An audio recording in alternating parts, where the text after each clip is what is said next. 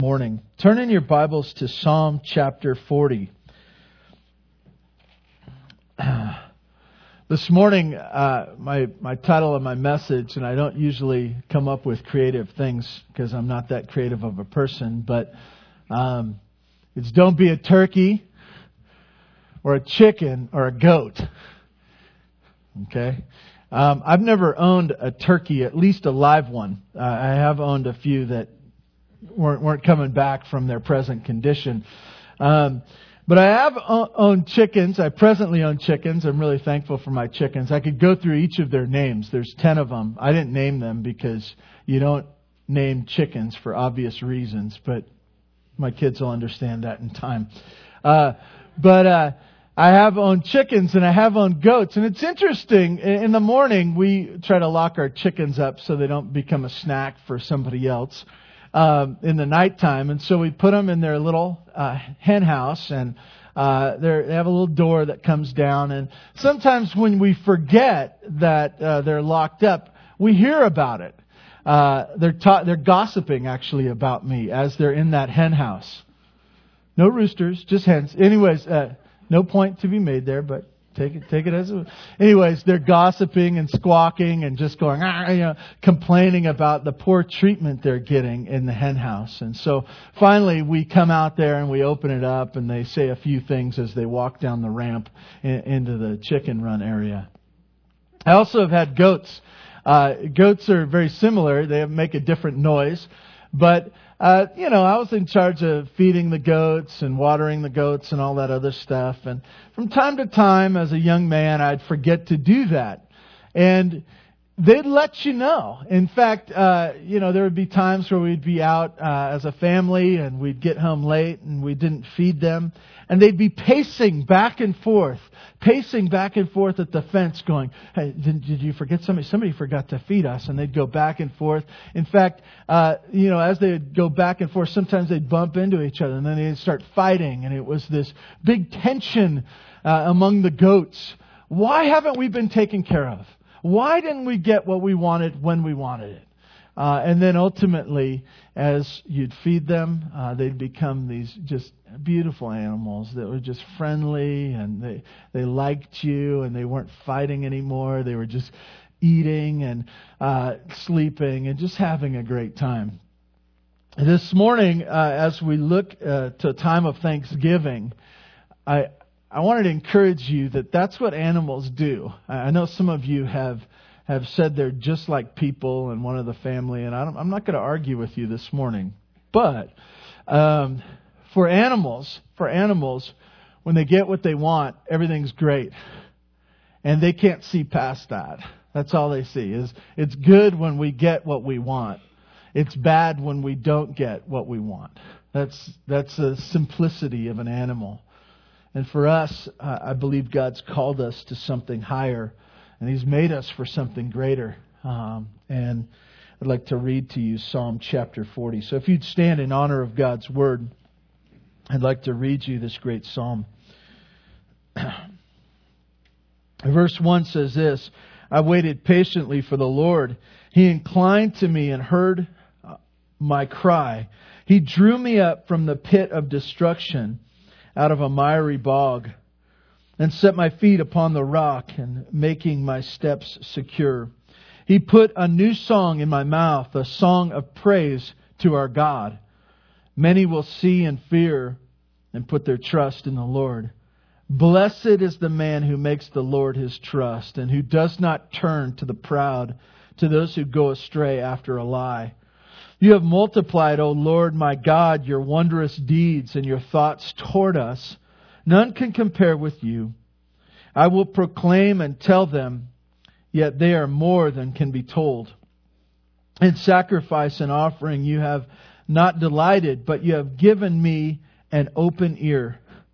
Burnt offering and sin offering you have not required. Then I said, Behold, I have come in in the scroll of the book it is written of me. I delight in to do your will, O my God, your law is within my heart. I have told the glad news of deliverance in, great, in the great congregation. Behold, I have not restrained my lips, as you know, O Lord. I have not hidden your deliverance within my heart. I've spoken of your faithfulness and your salvation. I have not concealed your steadfast love and your faithfulness from the great congregation. As for you, O Lord, you will not restrain your mercy from me.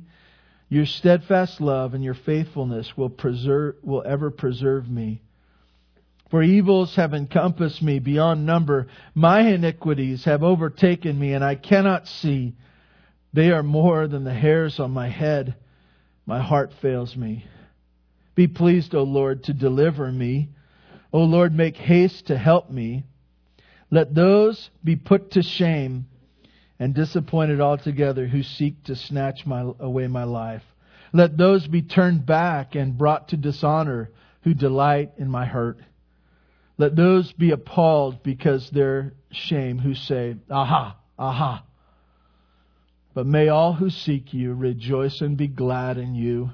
And may those who love your salvation say continually, Great is the Lord.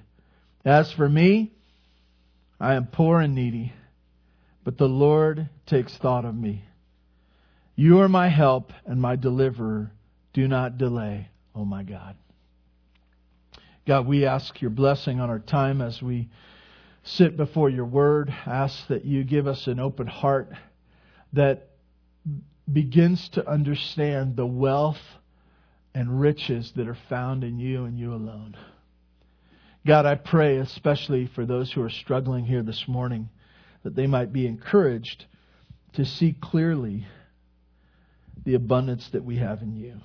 We thank you in Jesus' name. Amen. You may be seated.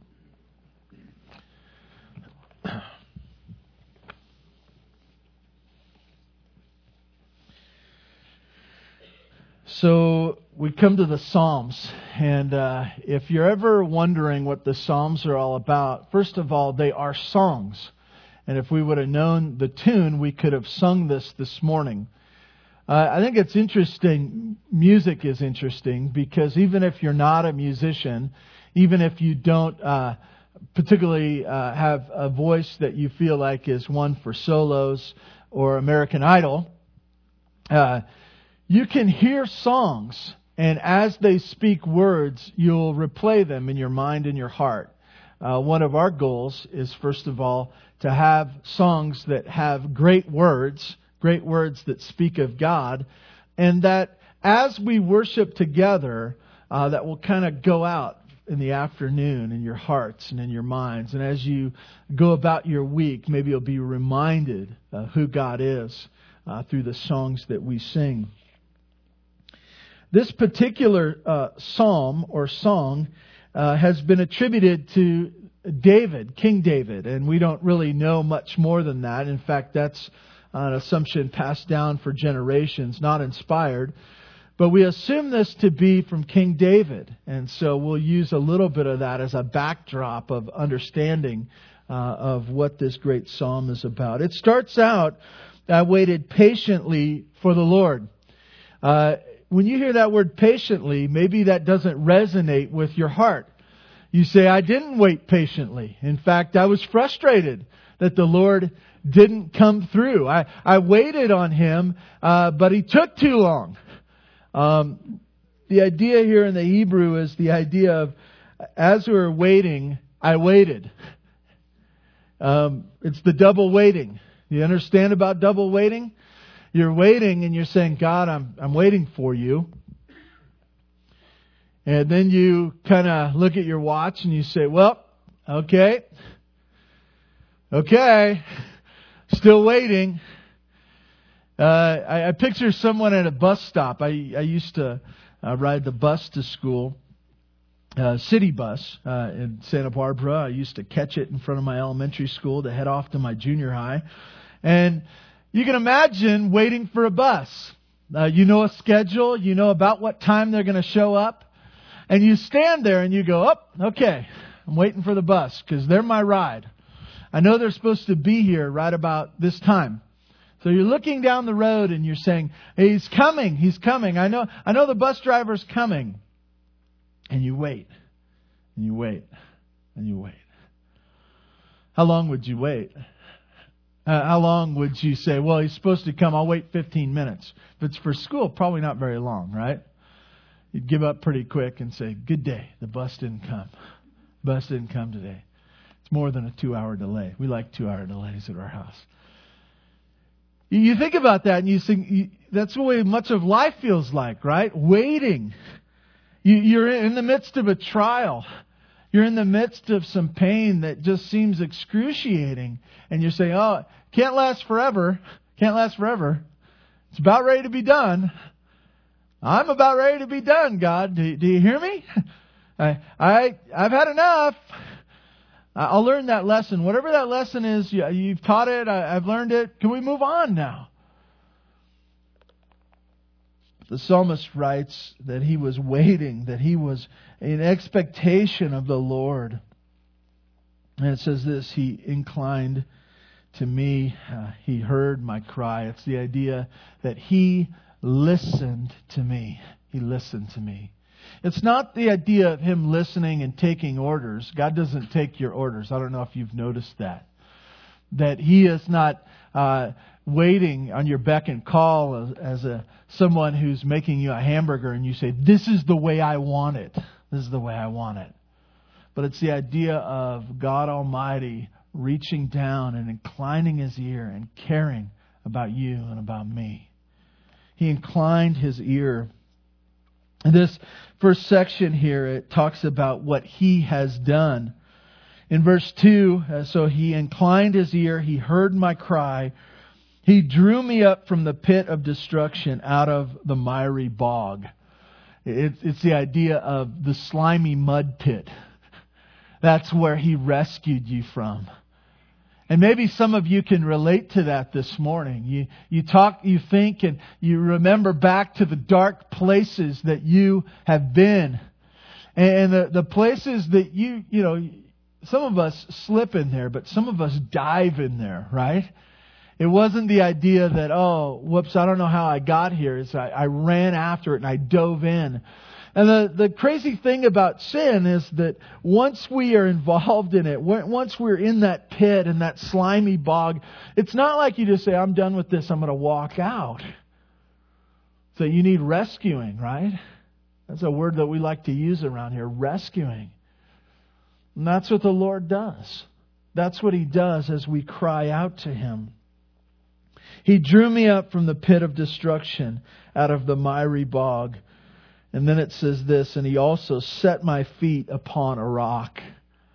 From this slippery, dirty, slimy place, he brings us to a place of safety set upon a rock, making my steps secure. Verse 3 says, He put a new song in my mouth. I, I was thinking about our singing this morning and the, the songs that we are participating in. In fact, I was thinking to a passage uh, that Peter wrote where it talks about singing and really the angels longing and uh, so many different things flow through my mind. But do you realize that singing in church is a weird thing? It is. It's a very weird thing. Uh, we don't go to school and we're starting a math class and we're going to say, hey, we're, we're going to, I'll stand, I'll stand. We're going to sing about the greatness of math. You know, other than multiplication rock, I don't know too many uh, songs written about math. And, and there's not a sense of joining our hearts. I, I know we have at least one math teacher here this morning, and it's just weird to be a math teacher, to enjoy that.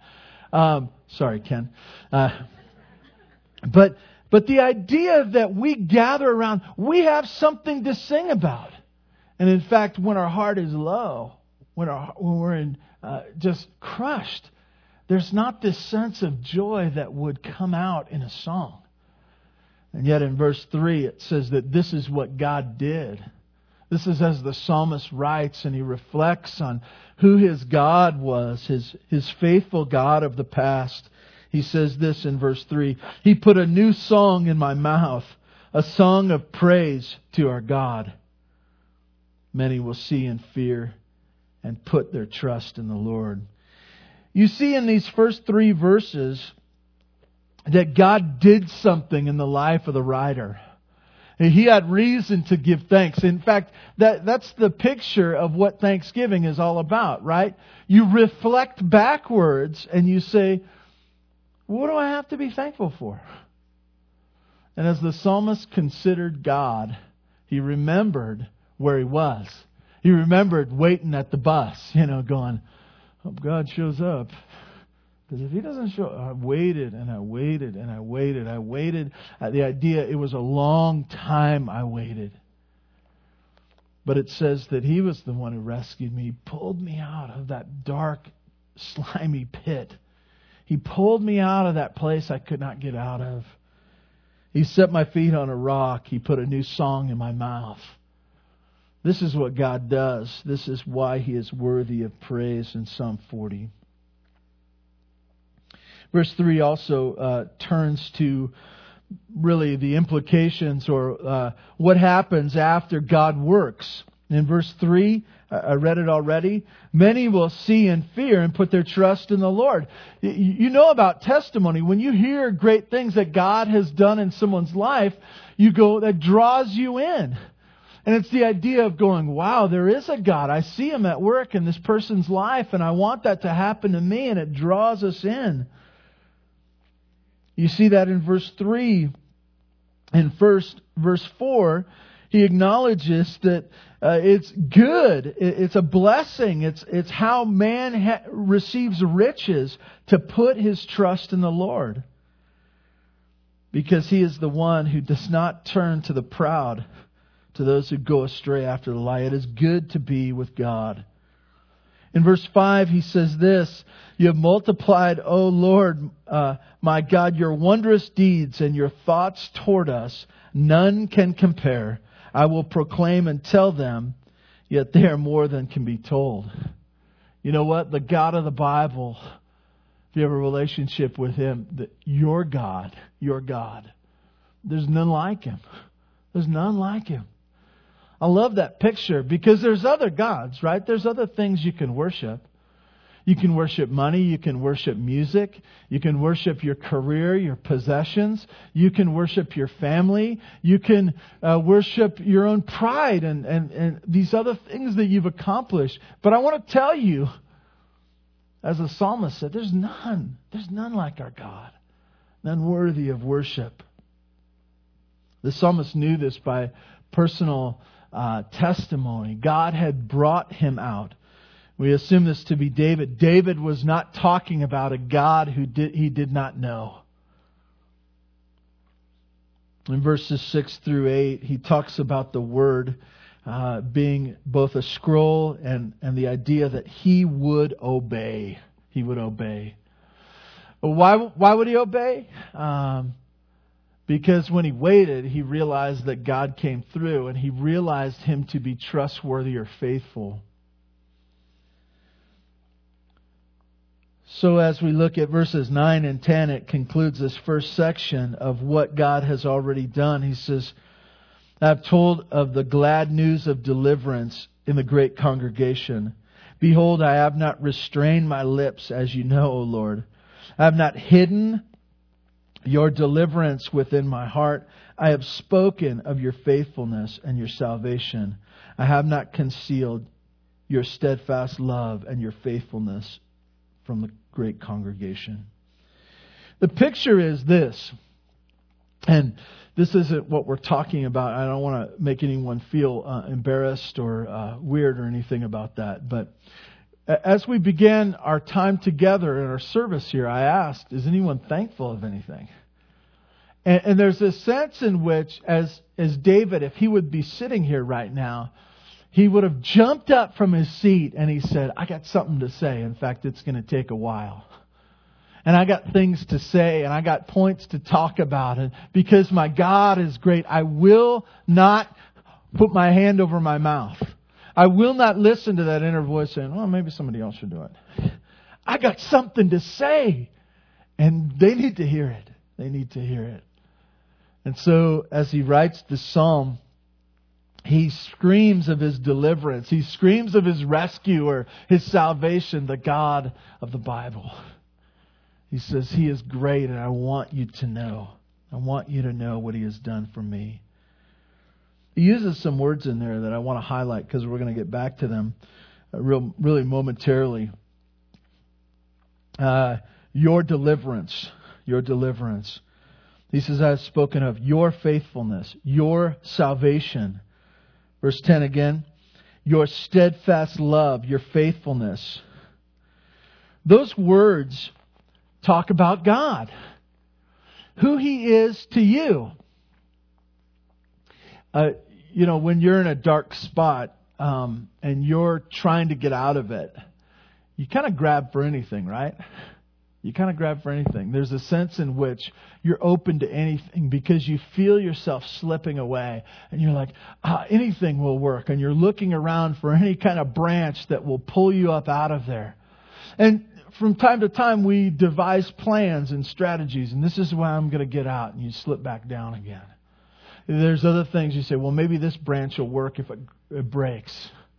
And there's a sense in which you're grabbing at things. And the psalmist says, I have one deliverer. I have one deliverer. He is the God I'm speaking of. God of the Old Testament. The God of uh, Jacob. The God of Kevin. I'm not written here in here, but I'm just saying that. He says, I got something to say that deliverance comes from the Lord. One of my favorite uh, themes of the book of Psalms is in the middle of verse 10 your steadfast love. Your steadfast love. I've said this before. I've maybe said it to you uh, if I visited you in the hospital. Many times I share this. The idea, of steadfast love is the love that never stops. It's promised love, the love of God that is overwhelming. Now, this is how trials go. Um, maybe you can relate to this, maybe you can't. Um, trials start. You get sick, your kids are giving you fits, you're struggling with sin, something's going on that's a trial to you. And you go, oh, I need to walk with God on this. I, I need to. Okay, I can do it. I can do it. I'm going to walk with God. And so you make it through a day. And in your mind, you say, well, this trial will last maybe five days. Five days. And you go, man, this is going to be hard. Whew. You get to the end of those five days and you wake up and you're like, okay, all right. Hey, God, that's still with me. And, and in your mind, it, uh, the trial should last about this long. And it goes a day past. And then it might double in time. And your your uh, your tolerance was right about here, right?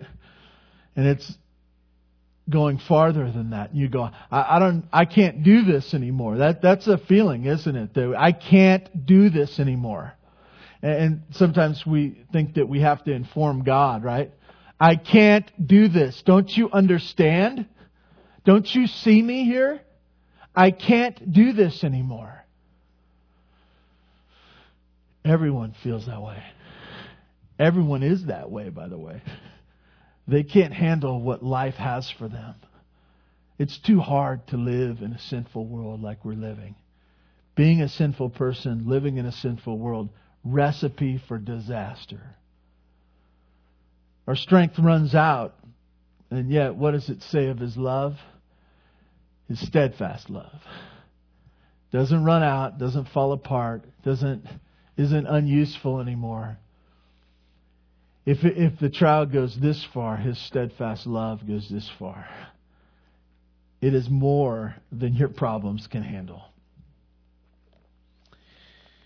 We look at his steadfast love, and then it says a couple of times in here, your faithfulness, your faithfulness. That he does not abandon. He doesn't look at your life and he goes, you know what? You've been too much trouble for me already. I'm tired of you. Some of us have tested that, haven't we? We've been problems for the Lord.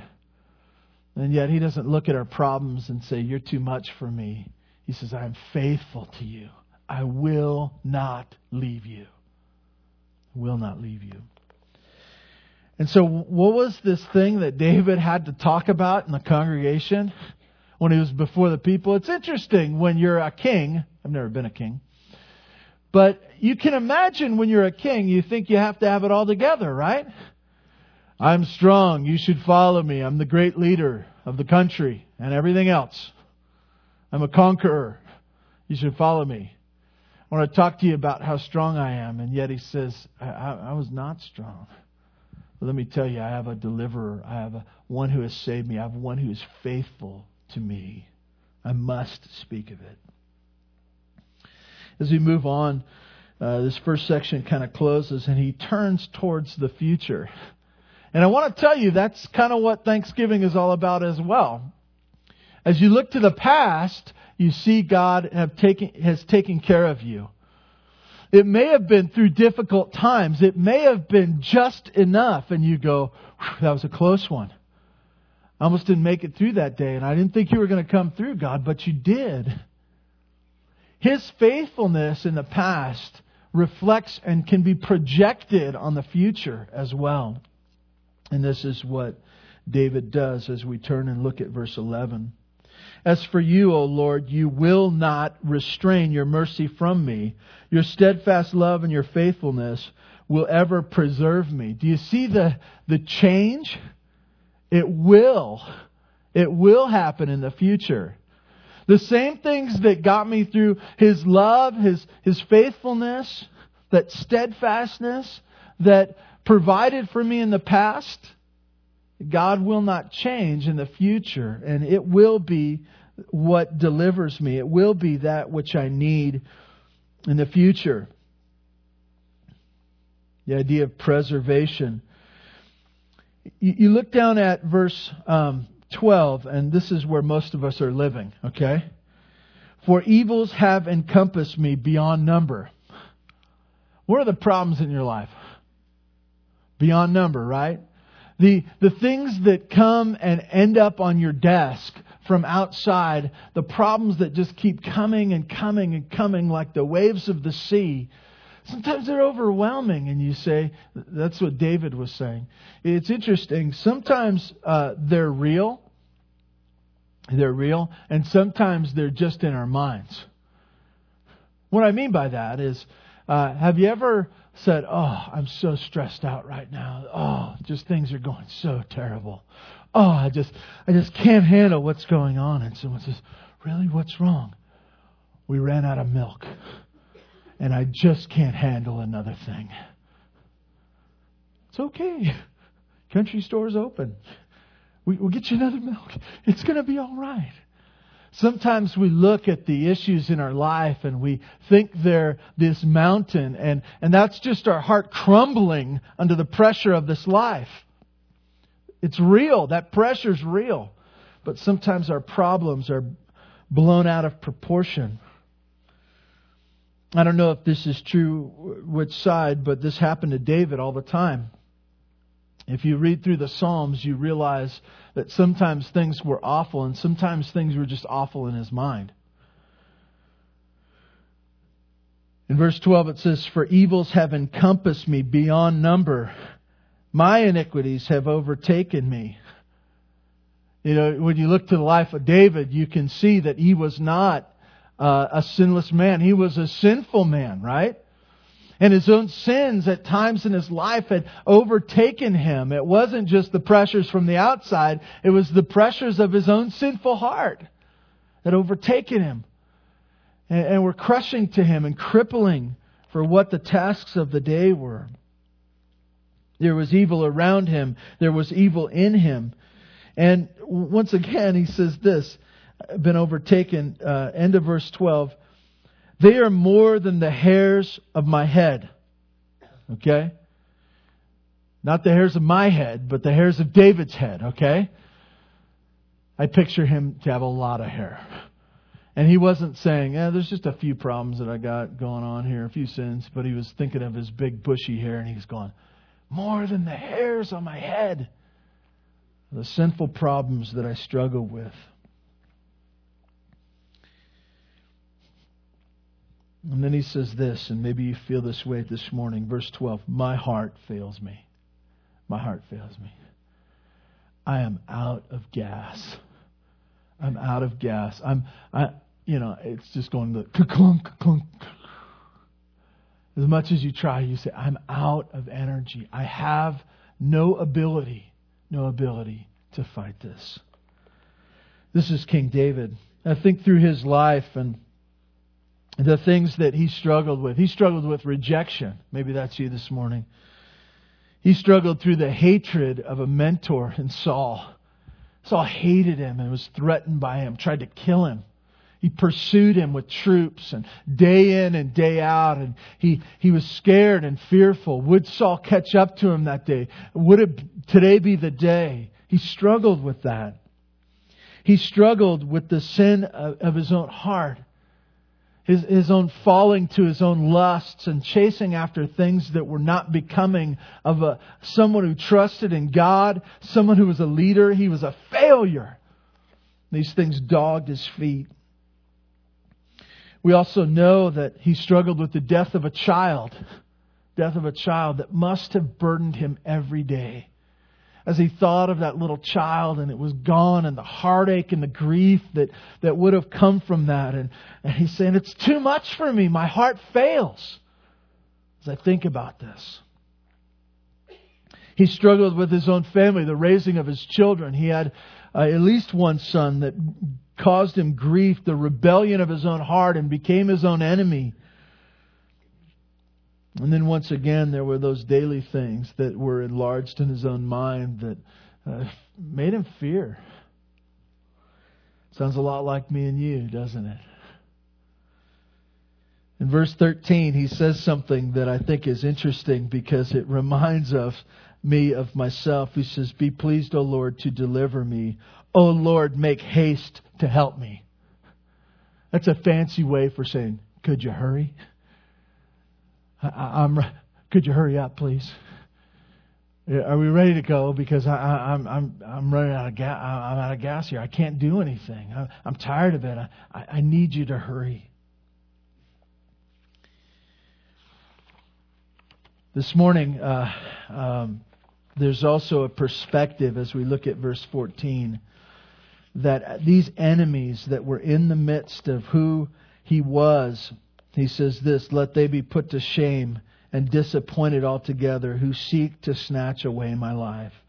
Let those be turned back who brought dishonor, who delight in my hurt. David's life was, uh, he had enemies. He had people who laughed when he fell, who, who loved it when he tripped and, and was hurt. And not just that, who wanted him to be uh, snuffed out. And he calls on God and he says, God, could, could you shame them in doing this? As you bless, could you shame them? And then he bottom lines it. Maybe for you this morning, um, I want I want us to see this as we as we look uh, look at verse 16. But but may all who seek you rejoice and be glad in you. May those who love your salvation say continually, Great is the Lord. You know, that, that's the point of Thanksgiving. It, it says that God has been great to me.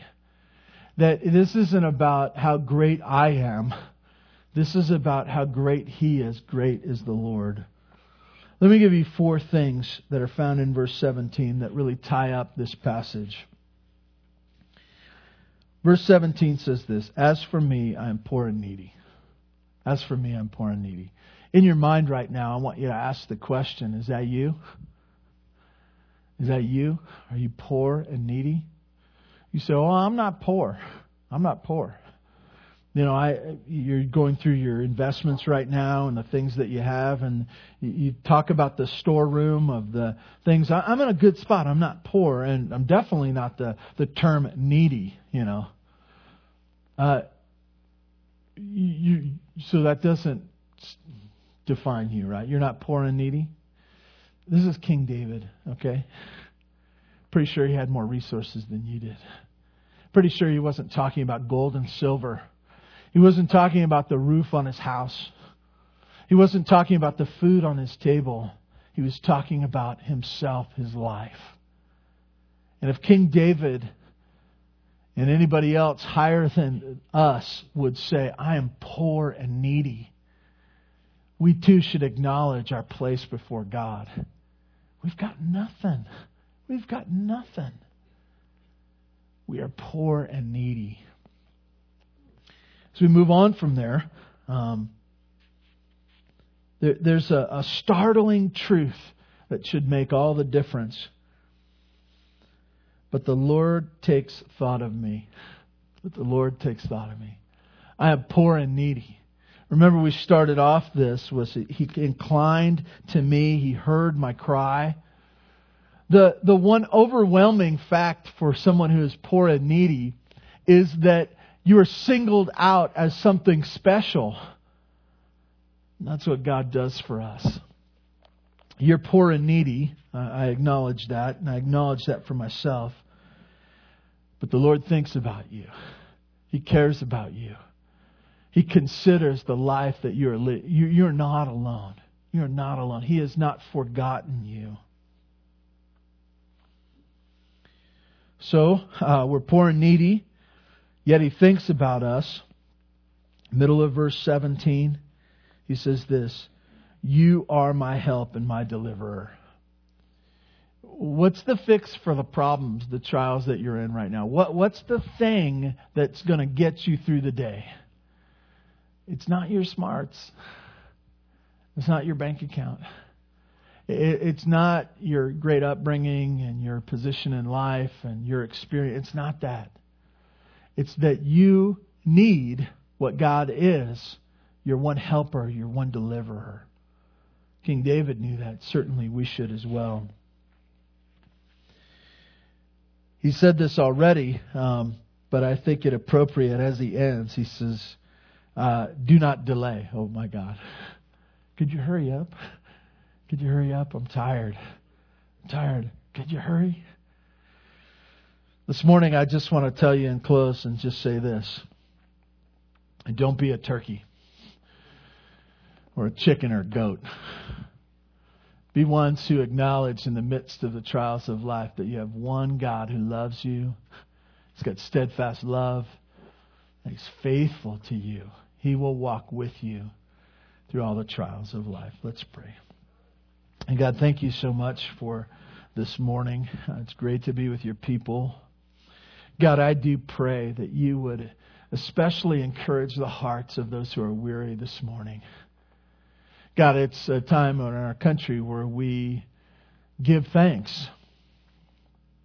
Some of us do it without uh, connection to anything that's important. We just say we're thankful, but forget that you are the one who blesses. God, I pray that we would have the heart of the psalmist as he wrote, as he considered uh, the places he's been, the, the rescue that you had brought to his life, the, the place that you had placed him, how you've ministered to him. And as he looks in the past, may we look in the past and see that as well. And then as we look to the future, God, may you give us courage, not in ourselves, but in the fact that you are our God. And that may we wait patiently and expectantly on your deliverance of us. God, thank you for this morning. Give us strength for the day. We pray this in Jesus' name. Amen. Amen. Amen. Thank you for being here this morning. You are dismissed.